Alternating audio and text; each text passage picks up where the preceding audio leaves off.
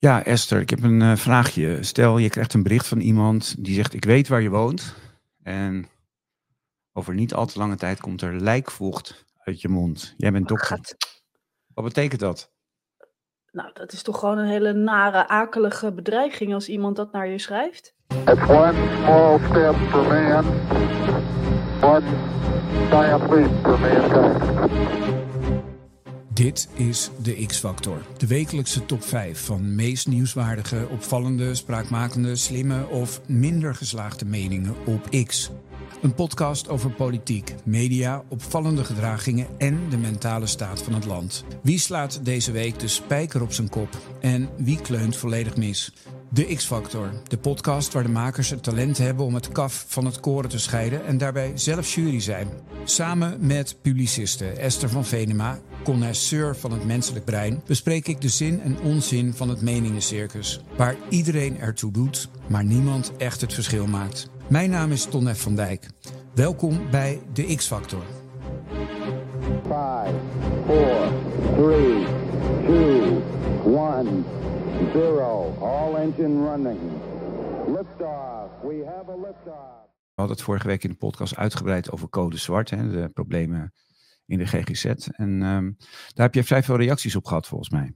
Ja, klopt. Dat, uh, dat stemt mij uh, ja, eigenlijk wel goed dat uh, zo'n ongelooflijk wezenlijk onderwerp, waarbij we het ook hebben over gewoon, ja, als we het hebben over suïcide of euthanasie, maar goed, suïcide, vijf mensen per dag die een einde aan hun leven maken in Nederland.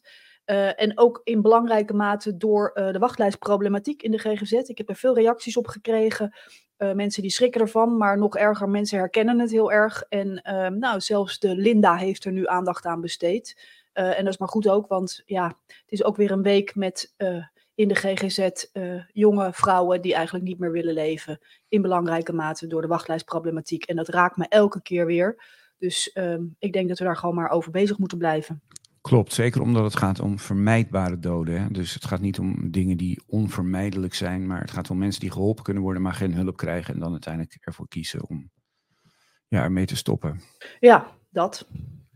Zwaar, zwaar onderwerp. Uh, nou, ja, we moeten het er even over hebben, denk ik. um, um, ik heb um, een, een, column geschreven deze week voor HP De Tijd. En die ging over een uh, bericht dat ik kreeg uh, via X. En we hebben het hier over X. Nou ja, X heeft hele mooie kanten. Daar gaat deze podcast ook over. Dat we proberen constant onderwerpen op te zoeken. Waar je over, die je aan het denken zet. En hoe je daar vervolgens naar kunt kijken. maar er gebeuren ook minder mooie dingen natuurlijk. Het medium wordt ook gebruikt door mensen om anoniem uh, allerlei dingen uit te halen die het daglicht niet kunnen verdragen. En zo kreeg ik uh, een paar weken geleden een berichtje op een zaterdagochtend om uh, half zeven of zoiets. van iemand die zei van, ja, ik weet waar jij woont. En die noemde ook mijn woonplaats. En die zei, je bent altijd aan het zuigen, jij. Um, binnenkort denk ik dat er lijkvocht uit je mond loopt. Ik vat het even samen, maar zo'n soort statement was het. Met tussendoor veel het woord kanker. Um, en um, ja, toen dacht ik, wat moet ik hiermee? Ja, ik, ik had toch het gevoel van, um, ja, daar zit een zekere doodsbedreiging in. Wat een denk zekere, jij? een zekere. Ik denk dat lijkvocht, uh, ik heb die termen eigenlijk nog nooit echt, nou, het is echt bizar. Maar goed, ja, dat is toch, wat is het anders? Ja, in mijn ogen ook. Uh, dus, dus ja, uh, ik overleg met de hoofdwerkteur van HP De Tijd, Tom Kellerhuis. Die zegt, nou, ik vind dit ook uh, niet kunnen. Dus die zegt uh, in overleg met Persveilig, dat is een speciale instantie van de journalistiek en het Openbaar Ministerie, om samen te werken om bedreigingen tegen journalisten tegen te gaan. Um, die zeiden, nou, het is beter dat de hoofdredacteur naar de politie stapt en niet de bedreigde journalist zelf. Dan komen je gegevens ook niet in een uh, procesverbaal terecht of zo. Of je NAW-gegevens in ieder geval. En um, dus de hoofdredacteur ging netjes naar de politie. Die meldde zich, nou, ik heb een bedreiging. Het moet allemaal prioritair worden afgehandeld volgens de regels. Want journalisten zijn sinds enige tijd gelijkgesteld aan publieke ambtsdragers. Dus of je nou een minister, een Kamerlid of een journalist bent, dat moet hetzelfde worden behandeld. En uh, toen belde dus Tom Keller uit met de politie. Die zegt, ja, ik wil aangifte doen van uh, een doodsbedreiging van een journalist. En uh, toen zei de politie, nou, we bellen u zo meteen terug. En toen belde inderdaad iemand terug. En die heeft dat allemaal heel wel aangehoord, dat hele verhaal. En die zei van, uh, ja, ja, ja. Ja, het is eigenlijk geen strafbare bedreiging. Want uh, ja, um, er wordt niet gezegd, ik ga je doodmaken. Dus Tom Kerluis zei dan toen, ja, ja, maar er wordt wel gezegd dat er zo meteen een lijkvocht uit zijn mond komt. En dat duidt toch wel op een naderende dood. Ja, ja, maar iedereen gaat dood, werd er toen gezegd. En uh, nou ja, uh, volgens had die regisseur wel een oplossing. Want die zei, ja, je mag gerust aangifte doen hoor. Dan nemen we dat allemaal netjes op. Alleen de kans dat we er iets mee gaan doen is gewoon zo goed als niet heel. Maar weet je wat je moet doen? Je moet uh, je melden bij Kees van der Spek, die televisiemaker. Want die is heel goed in het opsporen van allemaal dat soort anonieme mensen op het internet. Sorry. Dus de politie zegt iedereen gaat dood en meld je bij een commercie commerciële partij, Kees van der Spek, die uh, ook in Wie is de Mol dan zit en zo. En die gaat dan uitzoeken. En ik, ik geloof niet dat ik dit helemaal kan volgen. Nee, nou ja, dat kon ik ook niet. Overigens, Kees van der Spek, hele goede journalist, uh, kan inderdaad heel goed dingen uitzoeken. Alleen die kan ook niet natuurlijk de gegevens van een anoniem uh, X-account even achterhalen. Daar heb je een soort bevel voor nodig, want anders is het illegaal. Dus ik dacht, ik schrijf daar een column op. Uh, nou daar kregen we heel veel reacties op. Het leidde ook tot wat publiciteit. En vandaag leidde het zelfs tot um, ja, de minister zelf, die daar een, uh, een tweet over verstuurde. En zei: uh, ja, heel goed signaal wat hier wat tot mij komt nu. En ik zit er bovenop. Niet direct met de afweging van het Openbaar Ministerie en de politie bemoeien, maar ik hou het in de gaten. Nou ja, natuurlijk heel goed. Alleen, ja, stel dat je niet iemand bent die toegang heeft tot de media. Um, ja, hoe krijg je dan de aandacht? Op je gevestigd. Nou ja, en ik hoop niet alleen aandacht. Ik hoop gewoon dat dit soort impulscontrole gestoorde types in hun nekvel worden gepakt.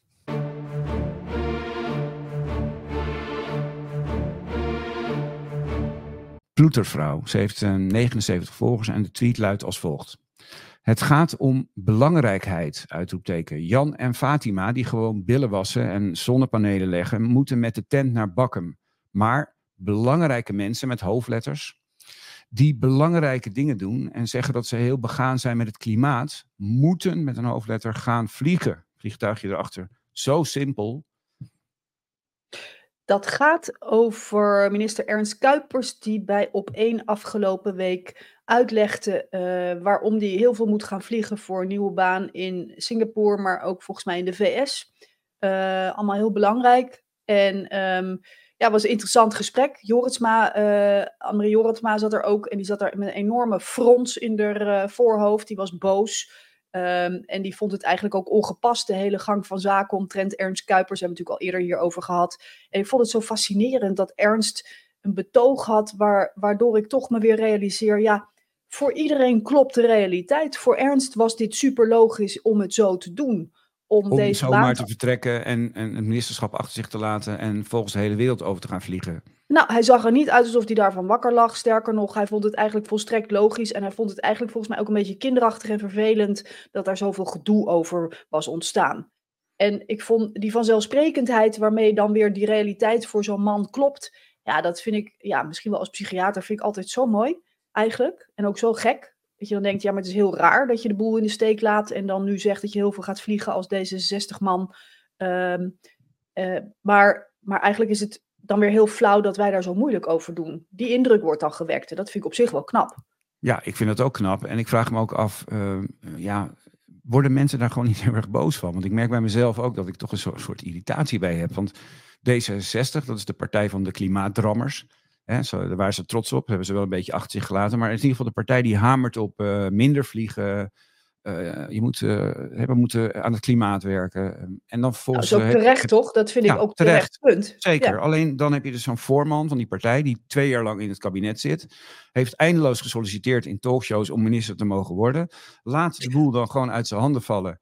En uh, gaat dan een, een, baan doen waarbij hij zeg maar, de hele wereld over moet vliegen. En vindt dat dan geen enkel probleem. En, en wat deze ploetervrouw dus zegt, mevrouw, uh, die, die zegt dan van ja, deze mensen vinden zichzelf dus belangrijker dan, uh, ja, laten we maar gewoon zeggen, de gewone mensen. Dus Jan en Fatima die gewoon willen wassen.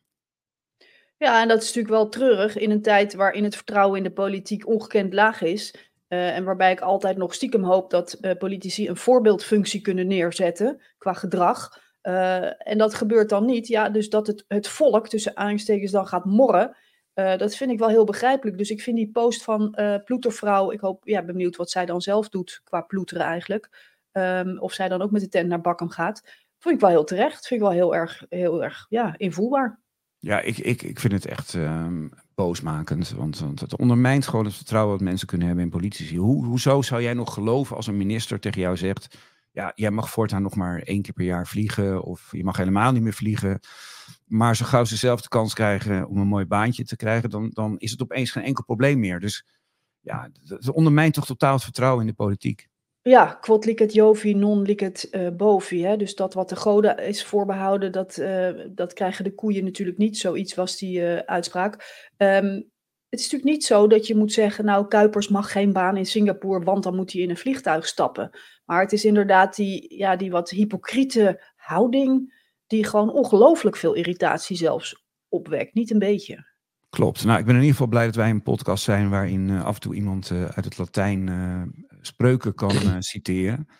En, um, ik doe het maar één, keer per, één keer per aflevering, heb ik besloten.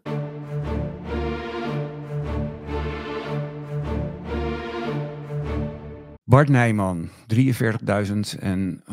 volgers. hij schrijft: De politie assisteert bij de bezetting van de snelweg.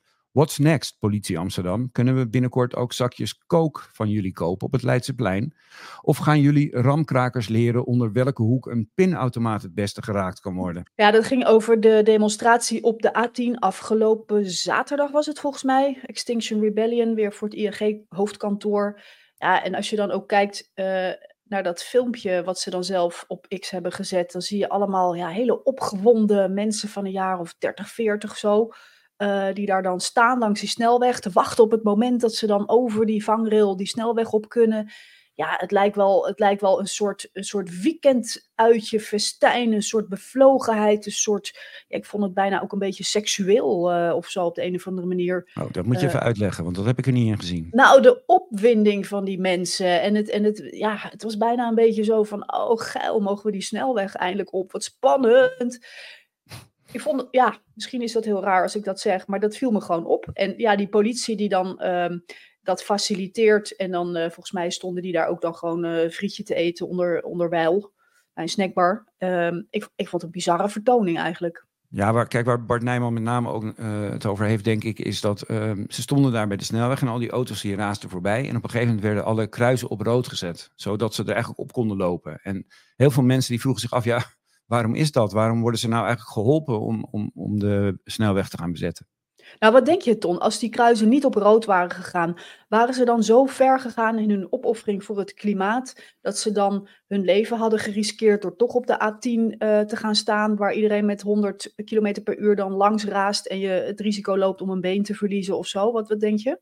Nou, ik denk dat er misschien wel mensen bij zitten die dat dan doen en dat er dan hele gevaarlijke situaties kunnen ontstaan. Dus, dus ik begrijp wel de beslissing van Femke Halsema om op zo, of van de, van de driehoek, hè, om dan op zo'n moment te zeggen, jongens, zet de kruisen er maar op.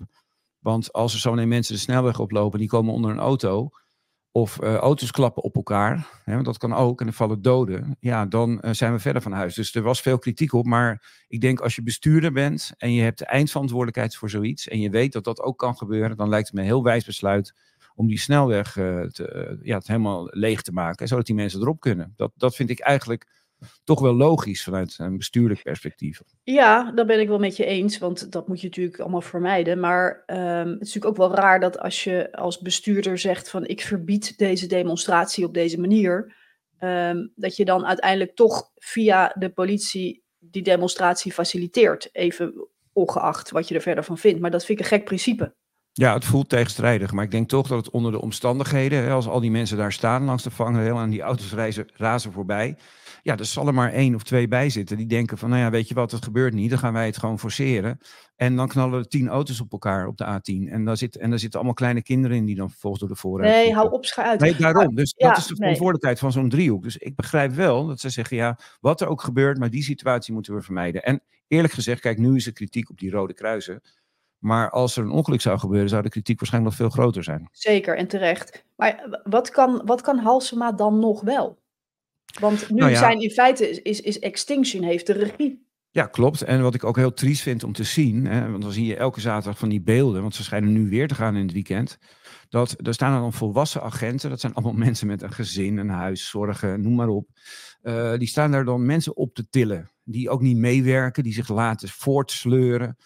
Uh, ik vind het iets triest hebben. Dat, dat, dat, dat, dat, ehm, dat, dat die demonstranten ook zoiets hebben van dat ze dat prima vinden. Dat er dus allemaal volwassen huisvaders hen van de weg moeten gaan tillen. het heeft iets ja, vernederends. En zeker omdat het repeterende element erin zit. Als het nou één keertje was, maar ja, iedere, iedere zaterdag hetzelfde ritueel. Ik denk dat het enige is, um, wat een oplossing zou kunnen zijn, is gewoon zeggen, jongens, weet je wat, laat die mensen daar gewoon eens een keer lekker zitten. Ik vind dat, ik vind dat qua gedrag, wie heeft de regie, wie is de baas, hè? Wie, wie is hier inderdaad de autoriteit, vind ik dat wel een heel slecht signaal als je dat op die manier zou aanpakken. Ja, daar zit ook wat in. Hè? Dus uh, het kan niet zo zijn dat andere burgers uh, moeten omrijden omdat uh, iemand dan bepaalt, ik blijf hier lekker zitten en dat de overheid dan zegt, maar blijf maar lekker zitten. Daar heb je ook een punt. Nou ja, wat er dan overblijft volgens mij is ja, toch zwaardere sancties. dat is het enige. Kijk, als mensen het echt in hun portemonnee gaan voelen, dan, want ik begrijp dat het nu zo werkt, dat je dus, je kan een boete krijgen van 200 euro. Nou, dan word je dus, je wordt opgepakt, je wordt naar een bus gebracht, je wordt afgevoerd, in het beste geval. Hè? En dan kom je op bureau, dan wordt er procesverbaal opgemaakt. Nou, er zijn misschien wel honderden mensen die daar zitten. Dus dan moeten er honderden processen verbaal worden opgemaakt. Zijn die agenten weken mee bezig, bij wijze van spreken, om het allemaal af te wikkelen. En dan zegt een officier van justitie, ja, maar ik heb geen capaciteit om dat uh, te vervolgen. En dan zegt de rechtbank, ja, wij zitten ook helemaal vol. Dus wat gebeurt er uiteindelijk? Het wordt allemaal geseponeerd. Dus die mensen, die, die uiteindelijk krijgen ze geen sancties. Maar Ton, als we hem nou eens vooruitschaken. Ehm, en we zitten over een half jaar, dan zijn we een aantal weekenden verder.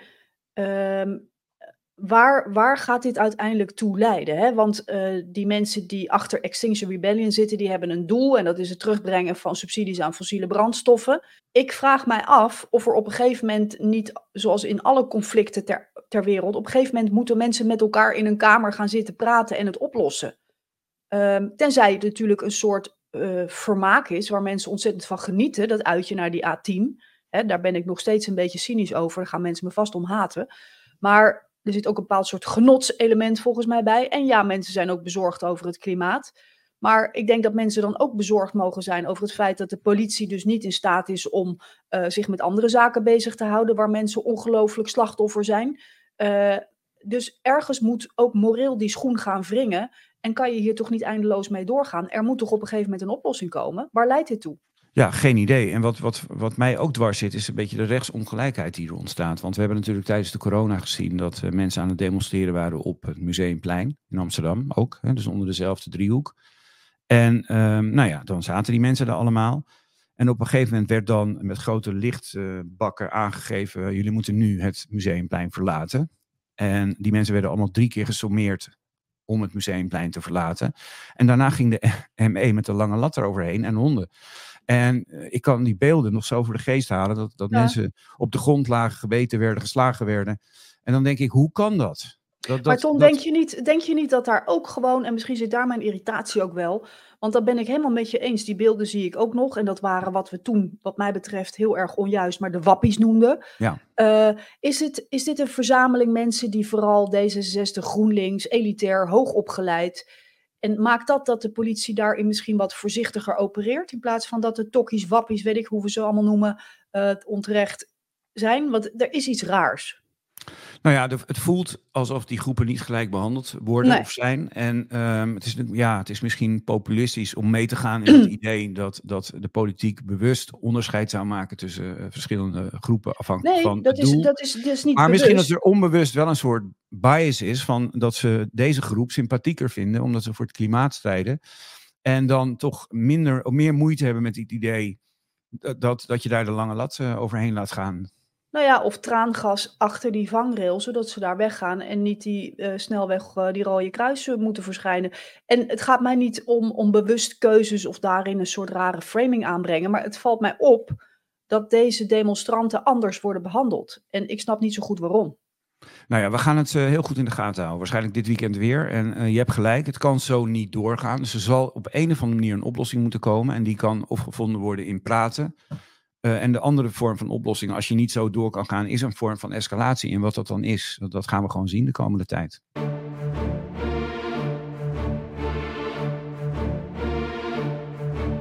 We blijven in de sfeer van Bart Nijman. Uh, en ik heb hier voor me geen stijl. Ehm, die hebben 190.000 en 100 uh, of 1000 volgers. Dus um, dat is heel erg veel. En die kennen we natuurlijk allemaal. En Geen Stijl heeft een bericht en dat luidt als volgt. Ook ambtenaren Jezilgus ontevreden over door Jezilgus verhoogde boetes. Heel erg onhandig. Ja, en dit gaat over het feit dat de verkeersboetes door de minister van Veiligheid en Justitie uh, zijn verhoogd. Uh, zijn vorig jaar al verhoogd, met inflatie mee. En dit jaar weer gaan ze enorm omhoog. En wat is nou het gevolg van die verhoging? Nou, dat als jij um, je auto verkeerd parkeert, bijvoorbeeld op een invalide plaats, dan krijg je 490 euro boete. Maar als jij daarentegen iemand slaat en je wordt daarvoor veroordeeld wegens mishandeling, krijg je 400 euro boete. Dus, dus iemand die zijn auto verkeerd zet, die krijgt nog een hogere boete dan iemand die geweld toepast. Maar ja, die minister zat met een probleempje. Namelijk, ze kreeg de begroting niet rond. En, en, dus moesten de boetes omhoog om te zorgen dat haar begroting sluitend werd. Dus de, de boete is niet meer bedoeld als puur als een sanctie, maar ook om geld op te halen om vervolgens alles te kunnen betalen. Ik reed laatst per ongeluk door rood licht en kreeg een boete van 289 euro. En het is natuurlijk ook een misdrijf om dat te doen. Dus maar toen dacht ik ook van jeetje, je zal maar een modaal inkomen hebben en per ongeluk een keer niet opletten en door rood rijden. Dat zijn gigantische bedragen uh, voor mensen die, die soms al moeite hebben om de eindjes aan elkaar te knopen. Um, en als dat dan eigenlijk wordt gedaan om uh, nou ja, toch wat meer uh, overheidsinkomsten bij elkaar te schrapen om de begroting kloppend te krijgen, dan is dat natuurlijk wel heel zuur op die manier. Um, en ik vraag me dan ook af of dat niet op een andere manier kan dan via deze route. Nou ja, en dat raakt ook aan waar we het uh, eigenlijk al eerder in de podcast over hebben. Um, het vertrouwen in de overheid. Want je moet als burger toch ja, maatregelen die uh, jou ten deel vallen en die worden opgelegd, moet je toch een beetje kunnen begrijpen. En ook, ook de, re de redelijkheid ervan kunnen inzien. En als... Nou ja, precies. Ja, ja want als... dat, is, dat is inderdaad ook als, ik, als ik mensen in, in mijn vak soms nou ja, moet begrenzen tegen hun wil, dan gaat het altijd over de proportionaliteit. Hè? Staat de maatregel in verhouding tot dat wat er onveilig, gevaarlijk, misdrijf, weet ik veel wat is. Um, en ik vind die proportionaliteit vind ik hier wel heel erg discutabel. En de rechtsongelijkheid natuurlijk. Hè? Je moet iedereen hetzelfde behandelen die ongeveer hetzelfde doet. En uh, iedereen snapt dat iemand slaan. Kijk, door rood rijden, oké, okay, dat, dat, is een misdrijf. Je kan daarmee iemand anders in gevaar brengen. Dus dat vind ik nog uh, ja, niet zo slim. Maar als jij bijvoorbeeld s'nachts op de snelweg uh, 20 kilometer te hard rijdt, of je, of je zet per ongeluk je auto op een invalide parkeerplaats omdat je het niet hebt gezien of wat dan ook, of je had heel erg veel haast. Het is natuurlijk niet leuk, het is heftig gedrag, maar ja, is het erger dan dat je iemand slaat? Nee, ik vind van niet. Ik, denk toch dat geweld toepassen is nog erger. Dus dat zou dan ook zwaarder bestraft moeten worden. Dus dat voelt ja. gewoon heel erg onredelijk. En wat krijg je dan? Ja, dat mensen hun vertrouwen in de overheid nog verder verliezen.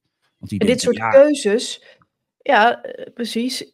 Dat vertrouwen, dat, dat gaat natuurlijk, dat holt nog verder achteruit. Plus dat dit soort keuzes ook wel iets zeggen over de dynamiek in de samenleving. Hoe wij met elkaar omgaan, wat wij belangrijk vinden, wat we vinden dat begrensd moet worden en dus beboet moet worden. En als je inderdaad een verkeerd parkeren gelijkstelt aan eh, je naaste, de ander iets aandoen, dan zijn dat wel bepaalde keuzes die voor mij ook wel een morele lading hebben.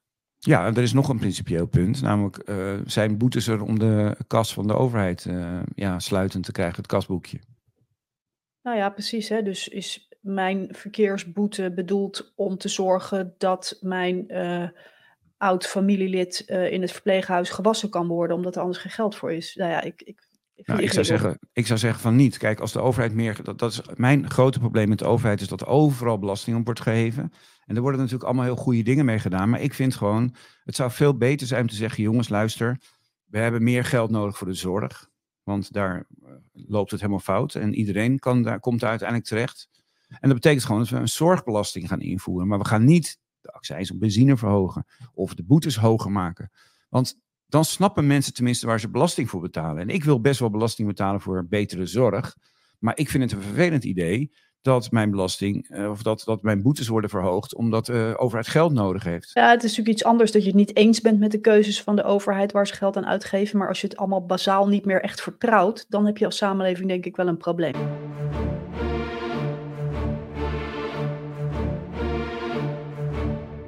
Danielle Brown. Zij heeft 15.000 volgers en zij zegt: Kinderen en demo's. Is er al een veilig thuismelding gedaan? Iemand? Ja, en wat we dan zien is voor de Stopera in Amsterdam staat een, een kind op een Israëlische vlag te trappen. Ja, en dat kind wordt uiteindelijk dan snel weggetrokken door volgens mij Max uh, de Vakkelman, die dan ook weer daar verschijnt bij deze demo, want die is een soort van uh, professioneel uh, demonstrant, geloof ik. maar de vraag is natuurlijk, kinderen en demonstraties, wat vinden we daarvan? En ik moet nog even zeggen, in het kader van wij zijn tegen netwerkcorruptie, Danielle Brown is een zeer gewaardeerde collega, vriendin van mij goed hè, dat ik dat even noem. Ja, heel goed. Wij moeten een transparante uh, podcast zijn, want uh, die uh, lat leggen we ook voor anderen hoog. Dus dan moeten we het zelf ook doen. Ja, maar dat neemt niet weg dat ik ook wel kritisch naar deze tweet wil kijken. Hè, want een veilig thuismelding, dat is nogal iets. Daarmee zeg je eigenlijk dat het kind onveilig is en dat er een overheidsinstantie naar moet kijken of het zo wel verder kan. Um, tegelijkertijd heb ik me daar ook wel een klein beetje aan schuldig gemaakt destijds in het kader van die klimaatspijbelaars, toen ik in de Telegraaf ook een stukje had geschreven dat ik dat ook wel een vorm van kindermishandeling vind om kinderen in te zetten voor allerlei demonstraties. Ja, ik, uh, ik weet niet. Ik, ik, ik vind het altijd naar om een kind in een demonstratie te zien, uh, moet ik je eerlijk bekennen. Ja, ik ook. Want ik heb toch het gevoel dat uh, kinderen niet kunnen overzien waar het over gaat, dus dat ze eigenlijk gewoon daar staan omdat hun ouders ook iets vinden. Er zijn misschien uitzonderingen, dat er kinderen zijn die zich al heel erg bewust ergens van zijn en heel graag iets zelf willen. Nou, die mogen van mij gerust naar een demonstratie. Maar de meeste kinderen zullen daar toch met hun ouders rondlopen. En uh, ja, ik zal niet zeggen geïndoctrineerd zijn, maar in ieder geval van huis uit bepaalde ideeën hebben meegekregen waar ze zelf nog niet op een volwassen manier over na hebben kunnen denken. Nou, heb ik het er wel eens over gehad hoor, met Danielle, over dit punt. En um, nou, het tegenargument is ook natuurlijk wel dat je leert om kinderen bewust te maken van maatschappelijke zaken waar je tegenop zou kunnen staan. Hè? Dus dat je het recht hebt, het initiatief kan nemen om op te staan tegen iets wat niet goed gaat in de samenleving. Um, en dat is natuurlijk een vorm van initiatief dat je een kind meegeeft, wat misschien ook wel uh, positief kan zijn. Alleen dat, dat geïndoctrineerd worden. Want een kind kan niet anders dan dat goed vinden wat zijn ouder ook goed vindt. Uh, want dat is gewoon principieel wat kinderen doen. Mijn ouders hebben altijd gelijk. Ja, en we hadden het net over de XR Rebellion op de snelweg. Daar zitten ook kinderen. En de politie die gaat dan op die kinderen af en zegt, uh, of op de ouders, van uh, ja, als je niet weggaat, doen wij een veilig thuismelding. Dus het is ook een soort stok uh, om, uh, want want het, het, is eigenlijk, wordt het dan gezien of geframed al, als kindermisbruik. Dat je een kind misbruikt om een, uh, of in een gevaarlijke situatie brengt. Dat is natuurlijk met die vlag wat minder zo. Maar op een snelweg een kind, ja, is best wel gevaarlijk misschien als er wat gebeurt. Ja, zeker. En um, kijk, er wordt dan ook wel gezegd van ja, maar dat ligt natuurlijk aan de politieke kleur van de demonstratie, of je daarvoor of tegen bent. Nou, ik vind het eigenlijk een principieel iets dat ik denk dat kinderen gewoon niet in een demonstratie thuis horen. Ik geloof dat ik nee. dat toch wel gewoon zo ga zeggen. Ik, ik ben ja. dat met je eens. Maar er was iets anders waar ik me enorm aan stoorde. Kijk, we zien daar iemand, een kind in dit geval, maar ook volwassenen, op een uh, Israëlische vlag staan dansen. En uh, nou, we hebben het al eerder gehad over de Koranverbranding. Gezegd, ja, dat is vrijheid van meningsuiting. Nou, ik vind um, zo'n vlag erop staan, ik vind het zelf geen prettig gezicht. Maar ik, ik vind dat we het moeten verdragen, omdat het onder die vrijheid van meningsuiting valt. Maar wat ik heel erg problematisch vind op dit moment, bijvoorbeeld in een stad als Amsterdam dat het daar dus kan dat je op een Israëlische vlag staat te, trappen, maar dat je die vlag niet kan ophangen of kan meenemen. Want na bijvoorbeeld een demonstratie uh, pro-Israël werden demonstranten werd afgeraden door de politie om met die vlag door de stad te lopen. Dus je mag hem wel vertrappen. Die vrijheid heb je in Nederland. Maar je hebt niet meer de vrijheid om hem op te hangen of mee te nemen. En oh, je hebt wel de vrijheid. Ja, die is officieel wel. Maar, maar dan heb je ook het uh, risico dat je op je bek wordt geslagen. Ja, en dus zie ik een verschil in tolerantie. Dus ik zie dat, zeg maar, de mensen die, um, nou laten we het in dit geval zeggen, met een Israëlische vlag over straat lopen, die um, zijn niet gewelddadig naar mensen die op een Israëlische vlag staan te trappen. Maar andersom lopen de mensen die met zo'n vlag rondlopen wel het risico dat ze fysiek worden bejegend. En, en dat, is, dat, dat vind ik enorm problematisch. Nou ja, kijk, ik denk dat het dan vooral problematisch is dat er een verschil is in de mate van bescherming. we hebben het natuurlijk gezien afgelopen jaar dat er uh, allerlei um, pro-Joodse demonstraties, kristalnacht, herdenking, dat soort dingen, zou je in dat licht zo kunnen zien, dat die dan net wel of net niet worden afgelast, omdat de veiligheid niet kan worden gegarandeerd. En ik denk dat met name aan de overheid is om te zorgen dat die gelijke behandeling overeind blijft als het gaat om die bescherming. Kijk, dat mensen daar allemaal heel boos van worden, daar kan je niet zoveel aan doen. Dat vind ik ook heel naar. Maar ik denk dat het met name gaat over de veiligheid en het bieden van bescherming. Ja, ik, ik, ik begin wel een soort rode draad in deze podcast te ontdekken. Want uh, we hebben het eigenlijk over dat de overheid niet iedereen hetzelfde behandelt. Ja, ik denk dat dat vandaag best wel een beetje een thema eigenlijk is. Ik ben benieuwd naar de laatste post.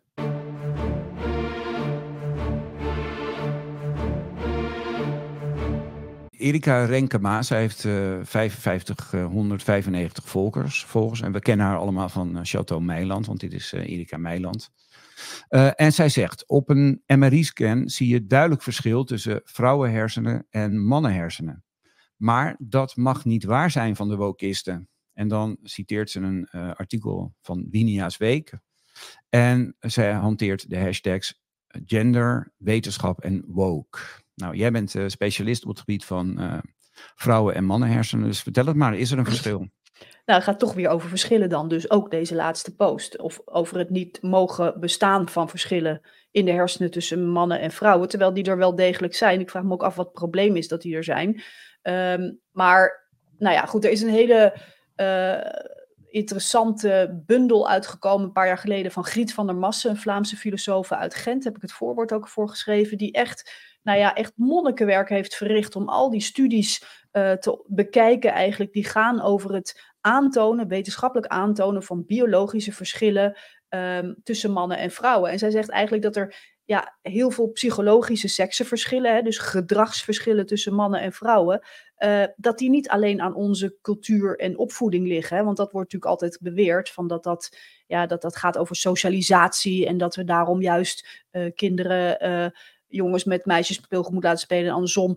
Um, nou, dat is een enorm ingewikkeld discussiepunt. Maar zij laat eigenlijk mooi zien aan de hand van al die wetenschappelijke studies, die buitengewoon gedegen zijn, dat dat die verschillen eigenlijk het voorspelbare gevolg zijn van miljoenen jaren evolutie uh, door ja, simpelweg natuurlijke en uh, seksuele selectie. En wat eigenlijk wel heel belangrijk is hierin, is dat het wegmaken van die verschillen eigenlijk heel veel vrouwen tekort doet. En als je niet accepteert dat er op groepsniveau, hè, er zijn natuurlijk individuele verschillen, sommige mannen zijn heel vrouwelijk en andersom, op groepsniveau dat er daadwerkelijk biologische verschillen ten grondslag liggen aan het uh, verschil in gedrag tussen mannen en vrouwen, dan kan je eigenlijk ook niet goed rekening houden met bepaalde achterstanden van vrouwen. Dan is het veel moeilijker om bijvoorbeeld te zorgen dat vrouwen aan het werk komen meer dan nu, omdat je zegt van ja, maar we doen net alsof er geen verschillen zijn. Dus het feit dat vrouwen juist het heel belangrijk vinden om te kunnen zorgen, hè, dat is een biologische eigenschap van vrouwen, van gemiddelde van groepen vrouwen. Um, dan maakt dat dat als je vrouwen net als mannen gaat behandelen, dat het veel moeilijker voor vrouwen is om juist te werken, omdat ze die zorgtaken ook heel serieus willen nemen. Is maar een voorbeeld. Ja, alleen jij doet nu net alsof uh, de vrouwen altijd zeg maar daar dan een soort, uh, ja, een beetje een slachtofferkant uh, in invullen, omdat ze de zwakkere partij zijn of zo. Maar um, ik, ik vind juist ook dat mannen soms, ja, omdat ze man zijn, wordt er van ze verwacht dat zij maar altijd zorgen voor ehm, voor het gezin. En die, leggen, die druk leggen ze zichzelf ook vaak op. Het is niet voor niks dat heel veel mannen met hartaanvallen eindigen. En uh, in een bepaalde leeftijdscategorie, omdat ze heel veel stress opbouwen. Uh, er is nu een oorlog in Oekraïne. Ja, er, zitten heel veel vrouwen ook in het leger. Maar het zijn toch overwegend mannen die daar aan het vechten zijn. Dus die verschillen tussen mannen en vrouwen, die, die werken um, soms voor de ene groep positief uit en soms voor de andere. En ik ben het helemaal met je eens dat je individueel iedereen de kans moet geven om zeg maar, het gelijke te bereiken. Want daar gaat het natuurlijk om. Ja. Maar dat die verschillen er zijn, ja, dat lijkt me inderdaad moeilijk te ontkennen. Ik denk dat als je de werkelijkheid, de biologische werkelijkheid, die toch nou, op een bepaalde manier wel de basis is van ons bestaan, als je die ontkent, uh, dus zegt het is maakbaar allemaal, ja, ik denk dat je dan eigenlijk een beetje de realiteit geweld aandoet. En nogmaals, dat je dan het risico loopt dat als iedereen gelijk moet zijn, um, dat je ten eerste de, de, ja, dat de wereld minder leuk wordt als iedereen gelijk moet zijn. Want het is ook heel leuk, de verschillen tussen mannen en vrouwen, vind ik. Dat maakt het leven ook mooi en interessant. En dan kan je natuurlijk ook met elkaar eens kijken, hey, wat, wat gaat er nou mis als het gaat over het onderdrukken van vrouwen of het onvoldoende kunnen emanciperen van vrouwen.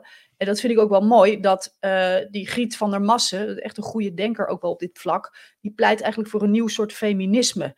Um, en um, nou, dat, dat, dat je eigenlijk het verwerpen van seksisme, dat je dat doet op basis van een moreel principe en niet op de stelling, de onjuiste stelling, dat mannen en vrouwen identiek zijn, want dat is gewoon niet waar. Nee, dus je kunt gelijk zijn aan elkaar en toch van elkaar verschillen. Nou, we zijn alweer aan het eind van eh, de X-factor van deze week. Het gaat snel. Um, we hopen dat jullie het leuk vonden. We hopen dat jullie um, ook hebben gemerkt dat wij proberen de, onze gesprekken ja, van alle kanten uh, in te vullen. En niet meteen al te weten hoe het allemaal in elkaar zit. En ook soms gaandeweg het gesprek tot een ander inzicht proberen te komen.